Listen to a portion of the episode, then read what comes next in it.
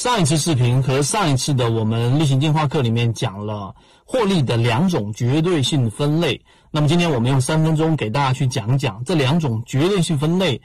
的表现以及它背后的逻辑是什么。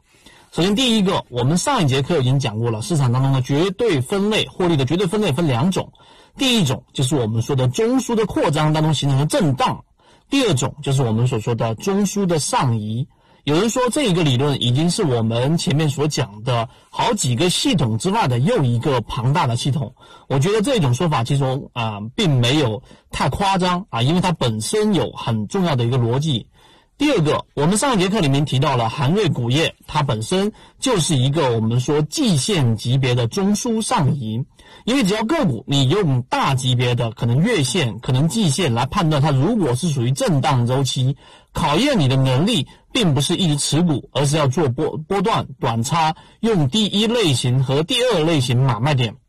来把你的成本尽可能的做低，甚至做到零。啊，这个是我们说震荡的个股的操作方式。而如果个股属于中枢上移，并且不仅仅是看日线级别，而是看季线级别或者是月线级别的时候，意味着它是一个长大的这个周期，而这个周期过程当中是有很多的利润是可以给你去产生的。这个时候可能你做短差的空间就不大，一直持股才是对的方向。这是第二个我们提到的，所以我们上一节课只提到了几个啊，一个是我们前面讲的这个呃通富微电，还有一些我们讲过的案例，符合信号的个股是已经起来的，而我们提到的还没有任何启动的韩瑞钴业，在上一个交易日已经出现了第一个涨停板，而今天是跌了两个多点，整体它是属于一个季线的上移，所以大家用来做参考。第三个，我们来讲讲这一个重要分类的背后逻辑。我们先想明白一个问题，就为什么我们要去看大级别？因为小级别你能看到的仅仅就是我们把自己装到了一个笼子里面，这个笼子有一个它的上限，你永远只能看到这个上限，而这个上限你是一直无法突破的，并且你没有办法看通里面复杂的结构，你自己也提不起这个笼子。只有你跳脱出来，就像你看月线级别、看季线级别，一旦它是一个中枢的上移，请注意，中枢的上移意味着什么？它至少前面是由三笔形成了一个我们所说的中枢。当季线级别的这种突破中枢，那就是中枢的上移。这意味着什么呢？意味着前面。重要的压力位已经全部释放完毕了，它和日线级别的中枢压力突破是完全不是一个概念的，就代表着上方的抛压已经非常非常弱。那么这个盈利模式的这一种。啊，背后逻辑就是抛压很弱的情况之下，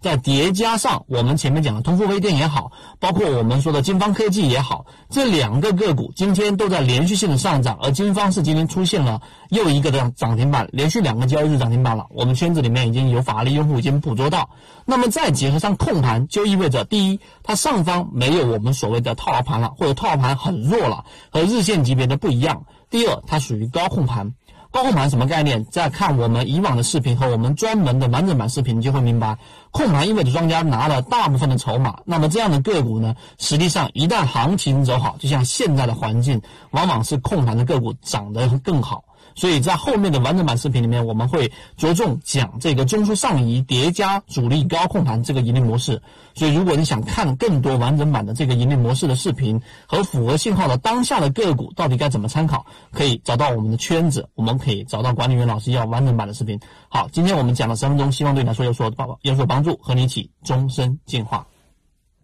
授人以鱼不如授人以渔，这里我所讲的只是交易系统当中很小的一部分。想要系统的学习完整版的视频课程，可以微信搜索我 ykk 二五六找到我，进入到我们的圈子里面学习，还可以邀请你每周的直播学习，和你一起终身。